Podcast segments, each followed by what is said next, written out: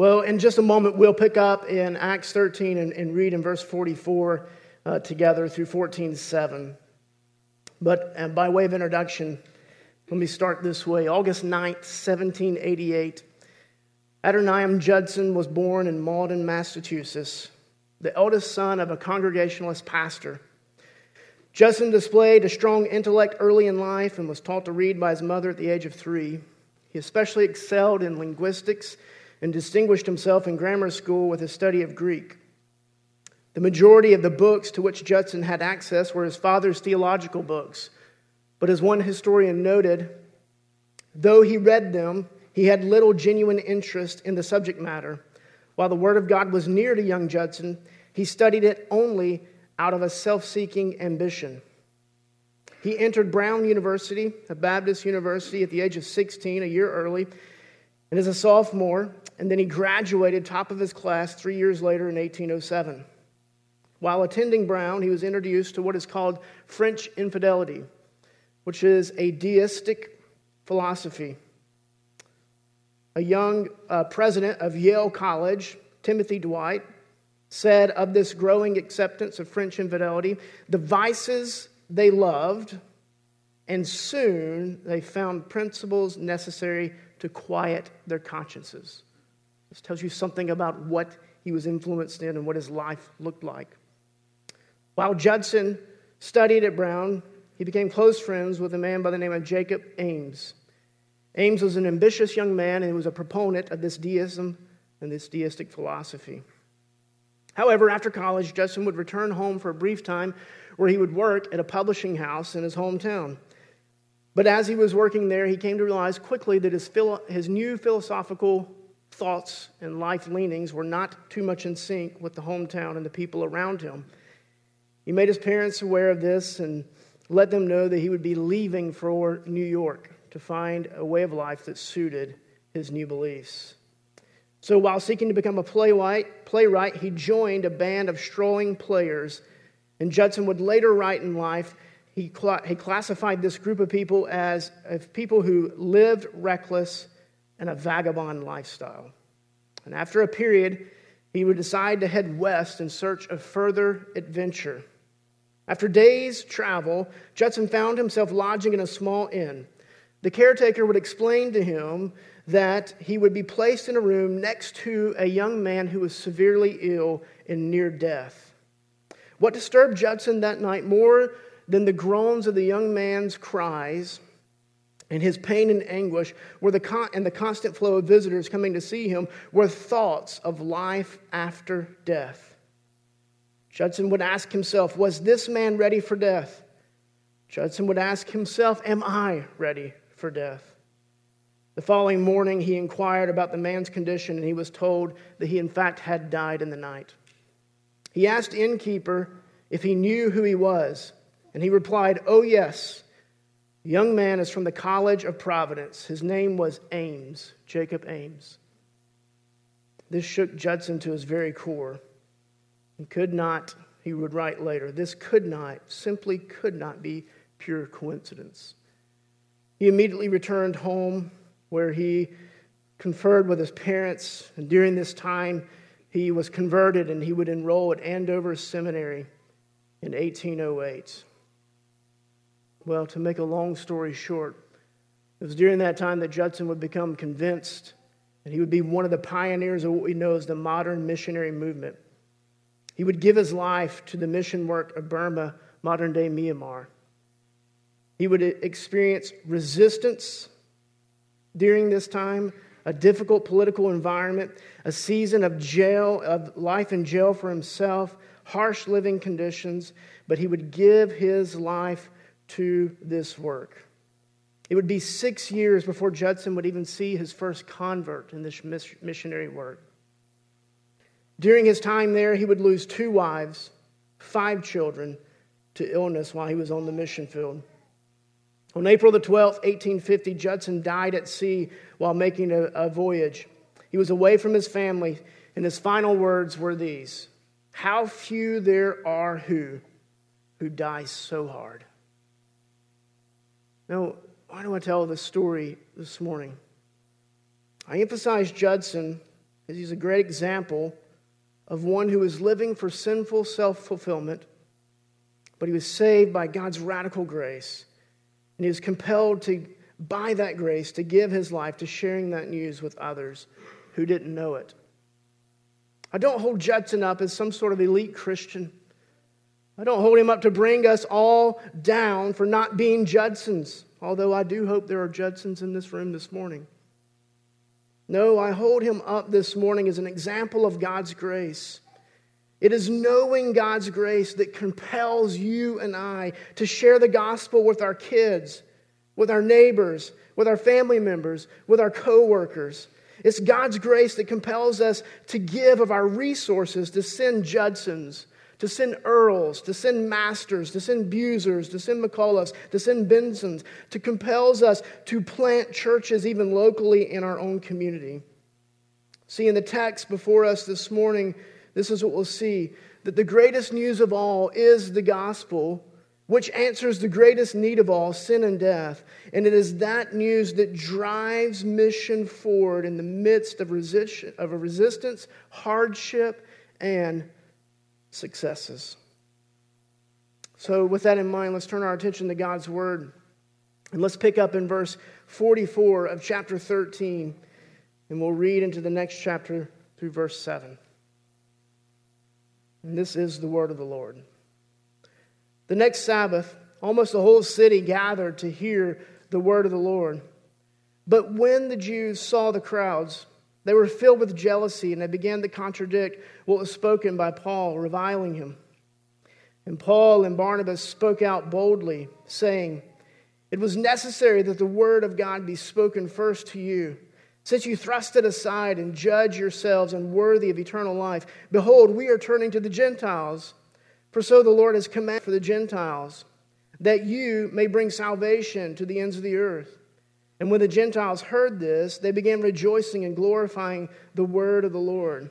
And as many as were appointed to eternal life believed. And the word of the Lord was spreading throughout the whole region. But the Jews incited the devout women of high standing and the leading men of the city.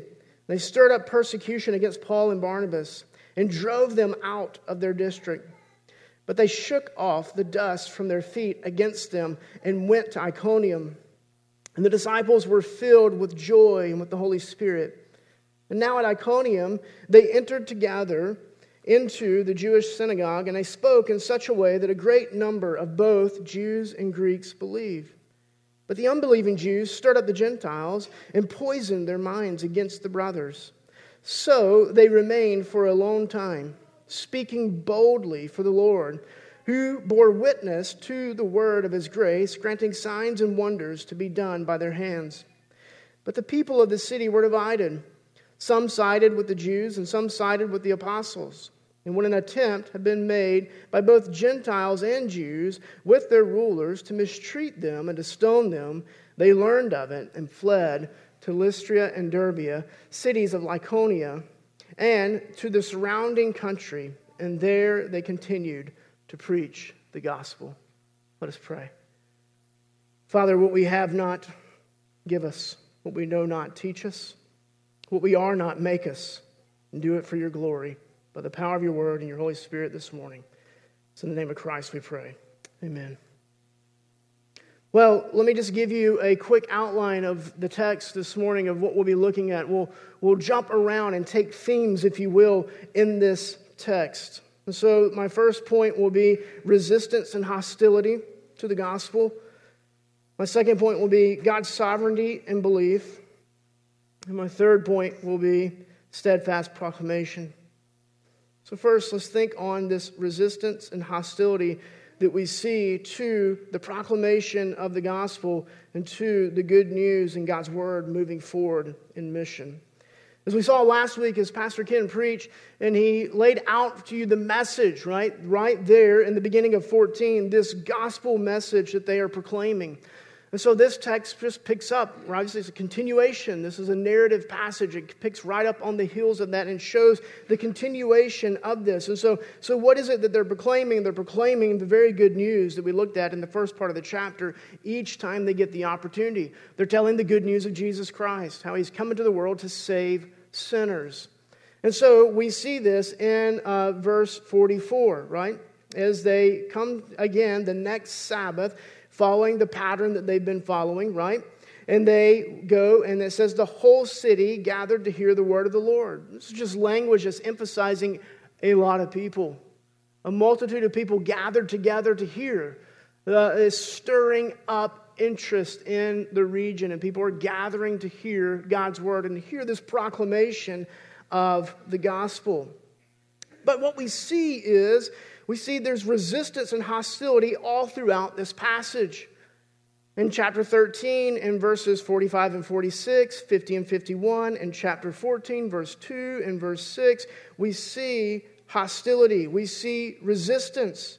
Let me just highlight some of it for you.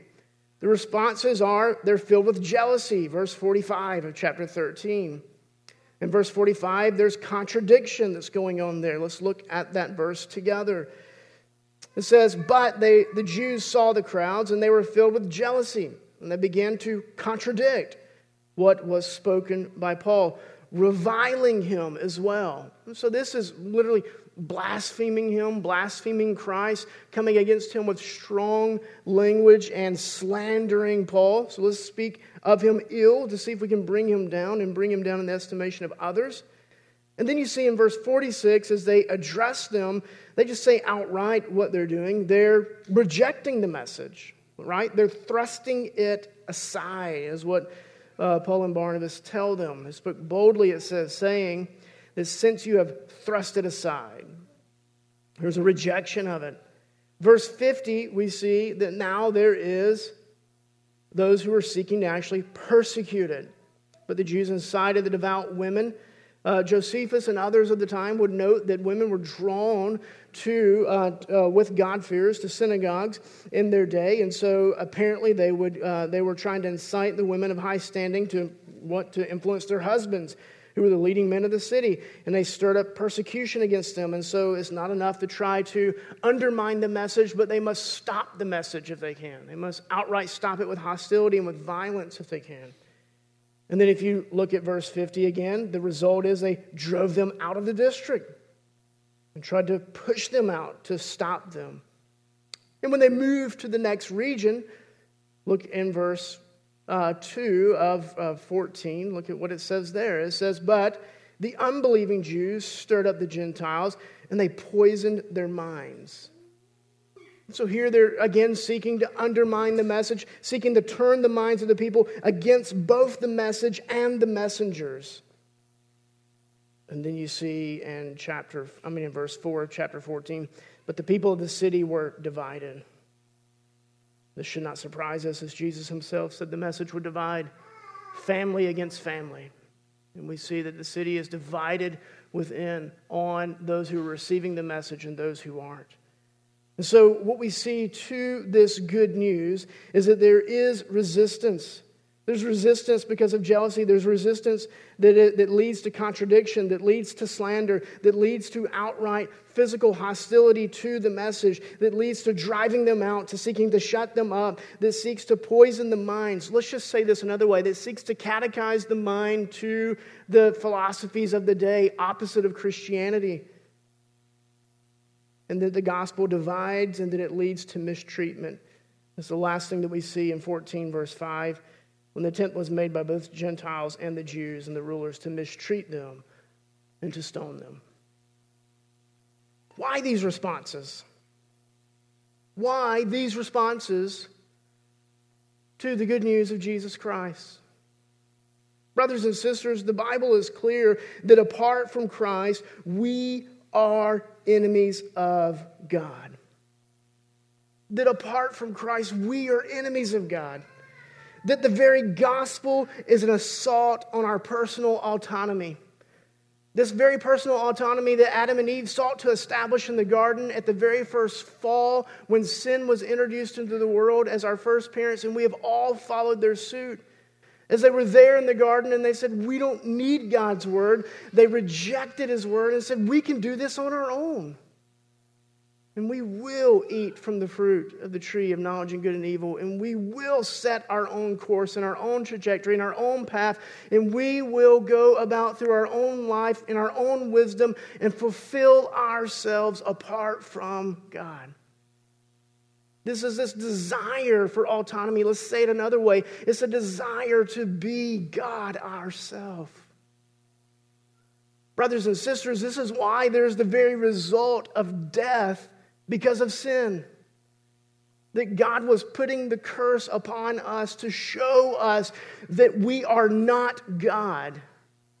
That the very thing that we were supposed to have authority over, the dust of the earth, that we were to trod on and be his vice regents, that that very thing that we were to exercise our dominion over would exercise dominion over us in our death as we are put into the ground. And it's a reminder, and it's a hard reminder, is it not, that you and I are not self sufficient, that we are not our own God, and that we are not unstoppable, omniscient, omnipresent, and all, and all powerful. Brothers and sisters, it's a sobering thing. But the Bible is clear that apart from Christ, we are his enemies, that we are continuing in that hell bound race to, to establish ourselves as God, to establish our glory, and to live for ourselves. And this gospel is an assault on that personal autonomy because the natural response is I don't need a savior, I'm fine. There's nothing deficient in me. I just need to dig deeper and look deeper within myself and find what I need and fulfill myself. I can set my own course of self fulfillment. I can be moral. I can be good. I'm better than others. And the gospel assaults all of those natural tendencies within us. Paul says it this way in 1 Corinthians 1 18 For the word of the cross is folly to those who are perishing, but to those who are saved is the power of God. But to those who are not believers, they said that's foolishness. That's weakness. A, a, Savior that would die for me. I don't need that. Oh, brothers and sisters, we should testify that it is absolutely necessary that Christ lay down his life for us. Paul continues that argument in 1 Corinthians in 1, verse 25. He says, For the foolishness of God is wiser than man, and the weakness of God is stronger than men. Friends, there is this outright hostility to the gospel because it assaults our very sensibilities, it assaults our autonomy. And it reminds us first of the bad news before we have to hear the good news. And if we don't believe the bad news, that we are not God and that we are in trouble and that we are in desperate need of a Savior, we will never believe the good news that Christ came and died for us and defeated sin and death on our behalf.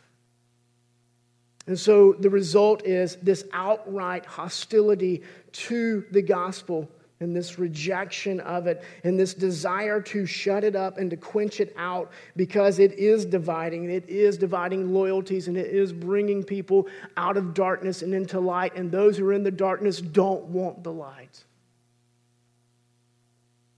Brothers and sisters, there's much to be encouraged about in this passage as well.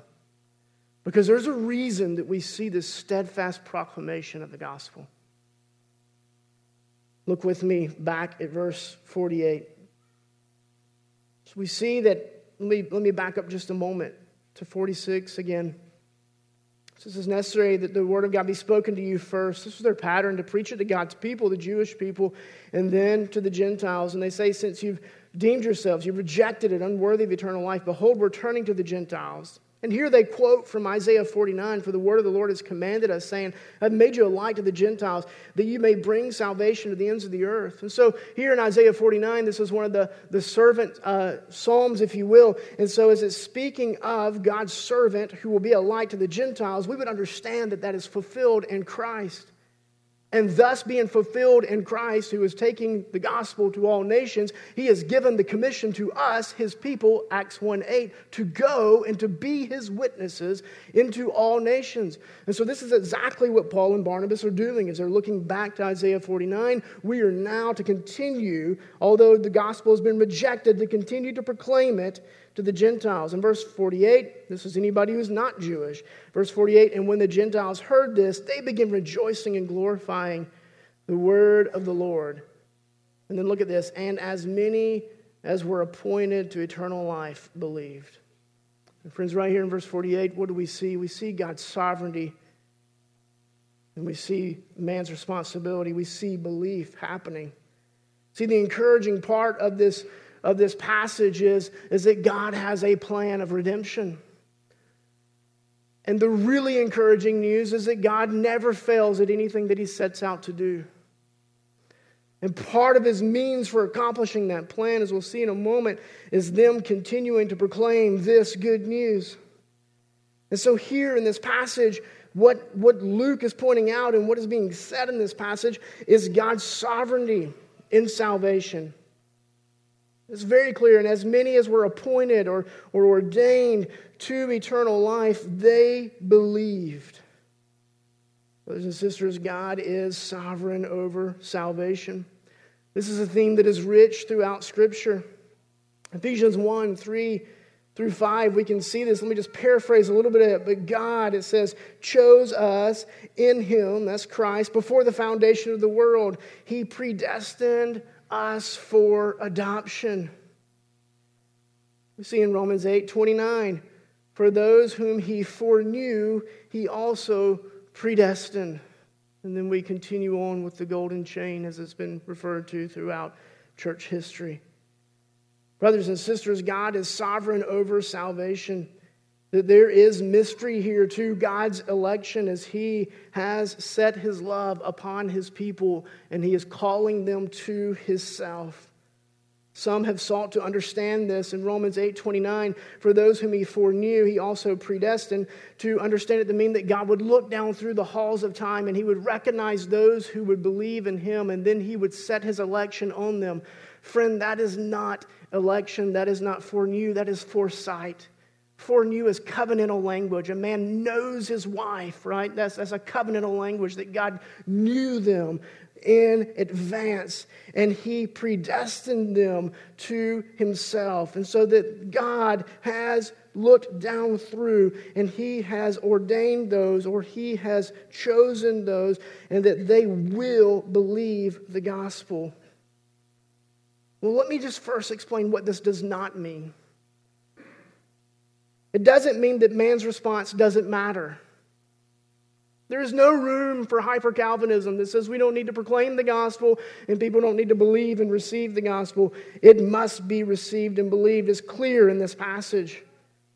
In this verse 48 and verse 46, they rejected it. In verse 48, there are those who believe, right? We just saw it as we're pointed to eternal life, believed. It doesn't mean that the gospel doesn't need to be proclaimed. It doesn't mean that the gospel isn't offered freely to all. Notice it is offered freely to all as they go and they proclaim the gospel, and those who reject it, reject it, but they continue proclaiming the gospel to all. So there's no room for those who would say the gospel shouldn't be freely offered. Yes, we believe God is sovereign over salvation. Yes, we believe in the free offer of the gospel that whosoever will may come. Yes, we believe that and affirm that wholeheartedly. Brothers and sisters, we can join with the great Donald Grey Barnhouse, who said that salvation is understanding. If we see the door of salvation, over it it says, Whosoever will may come. And as those who cross the line of faith and they look back over that doorway as they enter in, it says, chosen before the foundation of the world. Friends, there is mystery here, no doubt. But here, what we're witnessing is God's sovereignty and man's responsibility. Something that we don't fully comprehend and understand, but these two themes are present in Scripture. And if someone asked Spurgeon at one point, How do you reconcile God's sovereignty and man's responsibility? He says, I don't. You never have to reconcile two friends. Brothers and sisters, what should this do for you and I this morning? It should produce confidence in us. This is not something, as someone else said, to keep you up at night, but this is a pillow to lay your head down on. Because we can go and we can boldly proclaim the gospel knowing that God has those whom he will save and who and that he is never going to fail at what he has set out to do.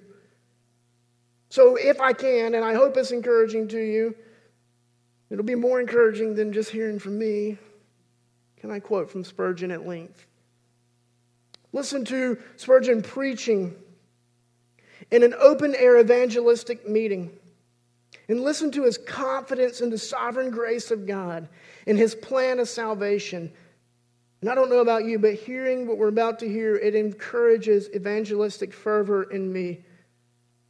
So let me quote from Spurgeon's sermon. I quote Oh, I love God's shalls and wills. There is nothing comparable to them. Let a man say, shall, what good is it for? I will, says man, and he never performs. I shall, says he, and he breaks his promises. But it's never so with God's shalls. If he says shall, it shall be done. And when he says will, it will be done. Now he has said here, many shall come. The devil says they shall not come, but they shall come. You yourself say, we won't come, but God says, you shall come. Yes. There are some here who are laughing at salvation, who can scoff at Christ and mock the gospel, but I tell some shall come yet. What say you? Can God make me become a Christian? I tell you, yes, for herein rests the power of the gospel. It does not ask for your consent, but it gets it. It does not say, Will you have it? but it makes you willing on the day of God's power. And then he continued, They shall come, they shall come. Ye may laugh, you may despise us. Jesus Christ shall not die for nothing. If some of you reject him, there are some of you who will not. If there are some of you that have not been saved, others shall be. Christ shall see his seed, he shall prolong his days, and he shall ple- and the pleasure of the Lord shall prosper in his hands. They shall come, and nothing in heaven or on earth nor in hell can stop them from coming. It's easy to preach Spurgeon. Brothers and sisters, that is good news. We fail. Our wills and our shalls often mean nothing, but God's shalls and wills always come to fruition. And so this morning, that should give us confidence. It sure gave confidence to Paul and Barnabas in the midst of such opposition and such resistance, and those who were even seeking to kill them and take their very lives to continue on proclaiming the gospel. What about any of you in this room this morning? Maybe you've said no. Maybe you've laughed. Maybe you've scoffed. Maybe you've thought, what is all this about? Look back at 38 of verse 13. Let it be known to you, therefore, brothers, that through this man, that's Jesus Christ, forgiveness of sins is proclaimed to you. And I tell you this morning, forgiveness of sins is proclaimed to you today. And today could be the day of salvation. That today could be the day that you understand your sin, you understand your sin, you're standing before a holy God who created you. You can run from him, you can fight him, you can shake your fist in his face. But I'm telling you, he made you, he created you, he lays claim on you. You belong to him, and you will answer to him. And there is one way that you can stand before Him clothed in the righteousness of Christ. And you can stand before Him as a child in whom He loves and is well pleased. And you can receive His mercy and grace. But there is only one way that you can receive that, and that is through Christ Jesus, of humbling yourself, throwing yourself on His mercy and grace, and crying out on, Him to be saved. And whosoever will may come and be saved. Today may be the day of salvation for you, friend. Look to Christ. Brothers and sisters, it is this confidence in God's sovereignty that drives my final point the steadfast proclamation of the gospel. Chapter 13, verse 44 the next Sabbath, almost the whole city gathered to hear the word of the Lord. So, what do they do? They proclaim the word of the Lord. They were run out of town. There was joy and fullness of the Holy Spirit. In verse 14, chapter 1, what did they do? They entered together in the Jewish synagogue and they spoke in such a way that a great number of both Jews and Greeks believed. Right? They proclaimed the word of the Lord. They're threatened. They're, they, they seek to stone them. What do they do? Look at verse 7 of 14. And there they continued to preach the gospel. It's like, what else would we do? Let's just keep on preaching. Let's just keep on proclaiming this good news. We're thinking we haven't found anything better yet to proclaim, so let's proclaim the gospel. They're confident in God's call and mission in Acts 1 8 that He sent them out and that all authority, as Jesus says in Matthew 28, has been given to Him. And so, as He commissions them to go and make disciples, they're like, We're just doing what the King of all the universe told us to do. There's nowhere on earth that we can go that He doesn't have authority. And all lesser authorities, they may oppose us and they may resist us, but they don't have the real authority. He has the real authority. Oh, and last time we checked, he's the one that was dead and is now alive forevermore. So he can give us hope beyond the grave. What better thing to do than to proclaim the good news of Jesus Christ? See, they're confident in God's call and mission, and they're confident in God's means for accomplishing his mission. Therefore, they press on. They press on. Brothers and sisters, what about us? What should we do? Let me give you four things. They all start with P because I'm Baptist, just like we had three points because I'm Baptist. Let me give you three things. Pray, preach the gospel to yourself, proclaim it to others, and persevere patiently. Let's look at pray. I, you should, if you take notes, write this down. If you don't take notes, it doesn't offend me. If you take notes, write down Colossians 4 2 through 4.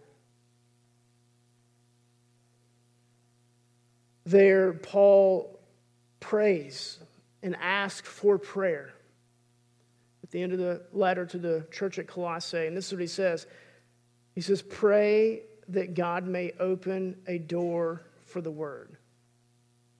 He's absolutely committed to proclaiming it. He says, Pray that God would open up a door so that we can proclaim it. And then notice what he says next, if you go and read it later pray that I may make it clear as I ought. What a great prayer. Brothers and sisters, let's pray.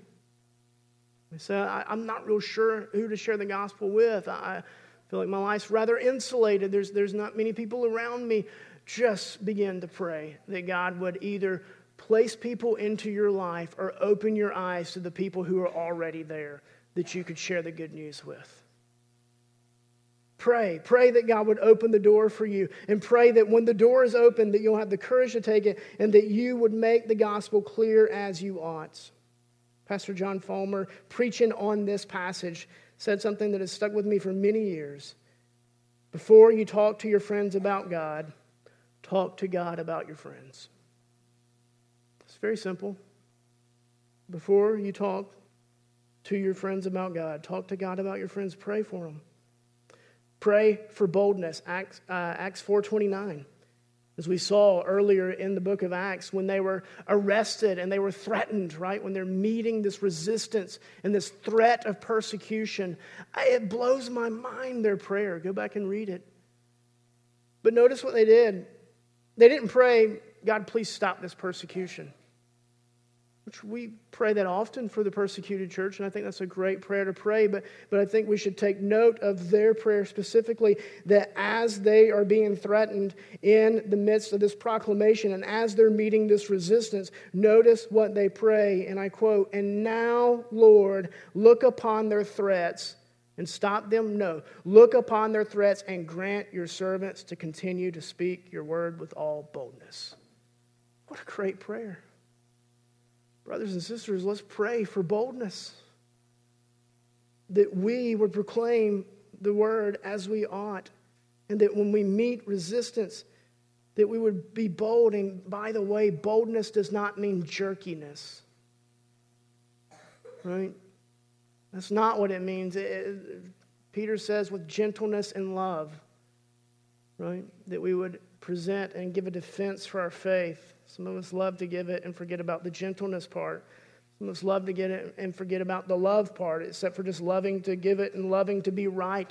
This is not about winning debates or scoring points or owning the unbelievers, to use political language, right? This is not what that's about. This is about going and proclaiming the good news of Jesus Christ, that He has come into the world to save sinners, to proclaim the gospel of grace. Next, preach the gospel to yourself. Brothers and sisters, when we preach the gospel to ourselves, first and foremost, it humbles us. Think about Isaac Watts' hymn, When I Survey the Wondrous Cross, on which the Prince of Glory died. My richest gain I count but loss, and pour contempt on all my pride. As we preach the gospel to ourselves, we're reminded that we're not on God's team because of something great in us. That He didn't say, Hey, yeah, I want you because you're awesome. No, remember, we were dead when He came to us in our trespasses and sin, and we were enemies of God, actively rebelling against a holy God when He came to us. There was nothing in us that, He sought out of us except to set His love on us and make us His children.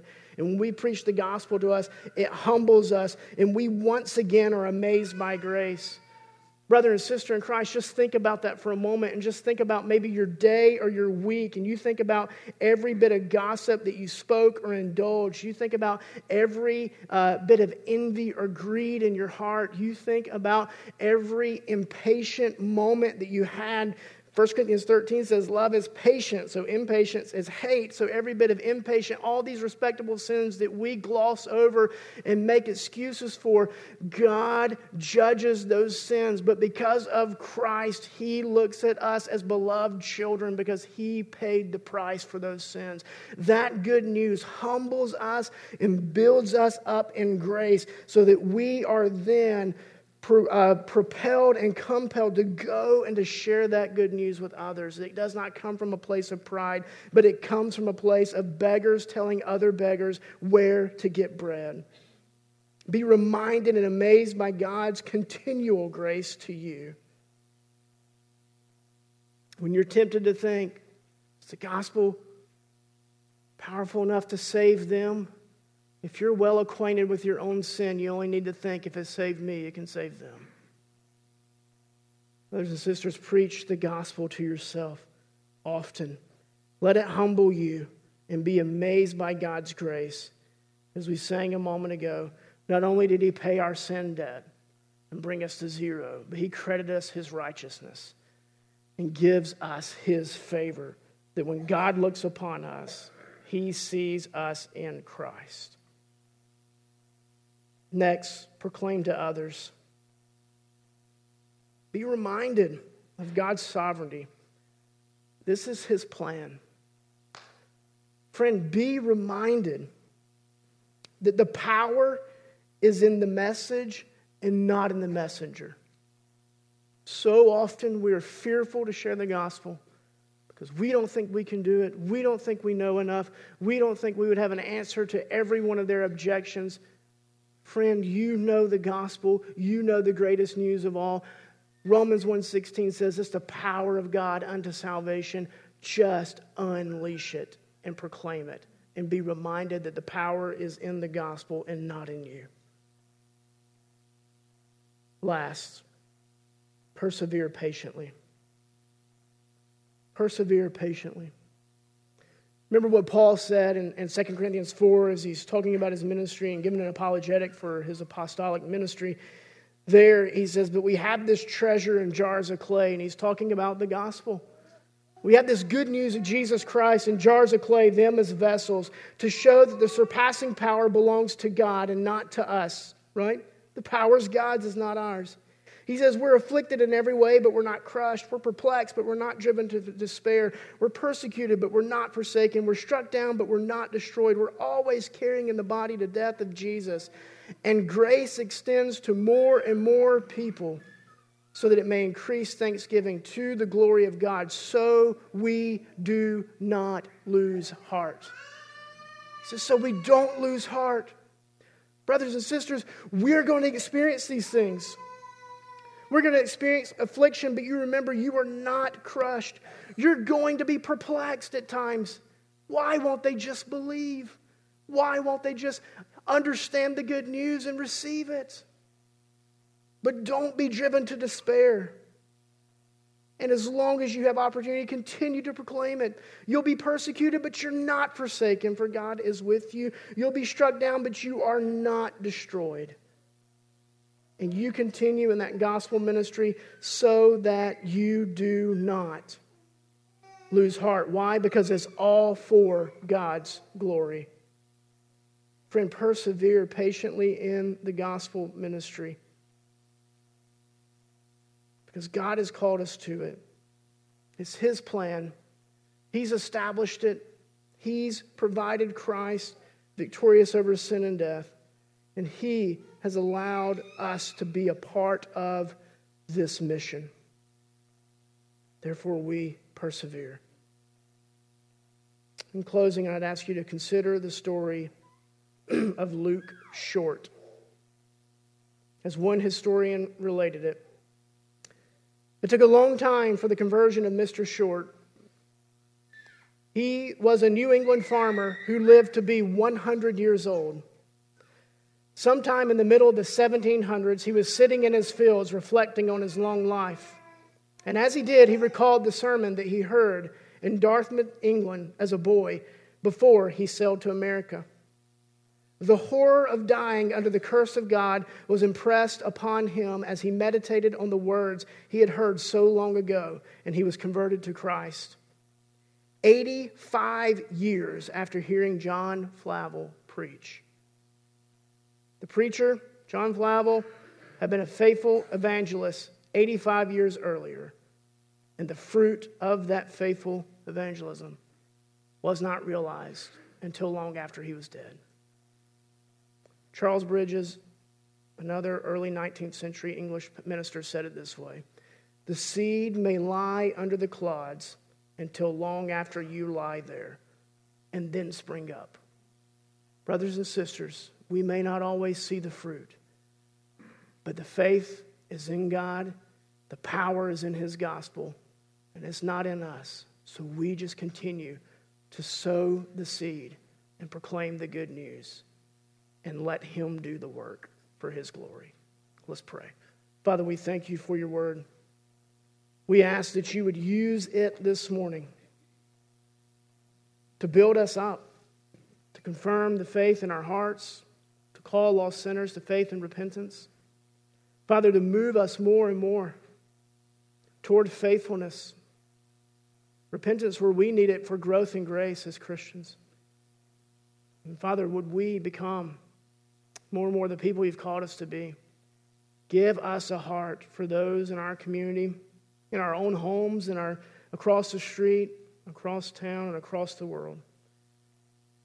Father, we join the Apostle Paul and we say, Open a door for us that we may speak the word and that we may speak it clearly as we ought for your glory and give us perseverance in this. In the name of Christ we pray.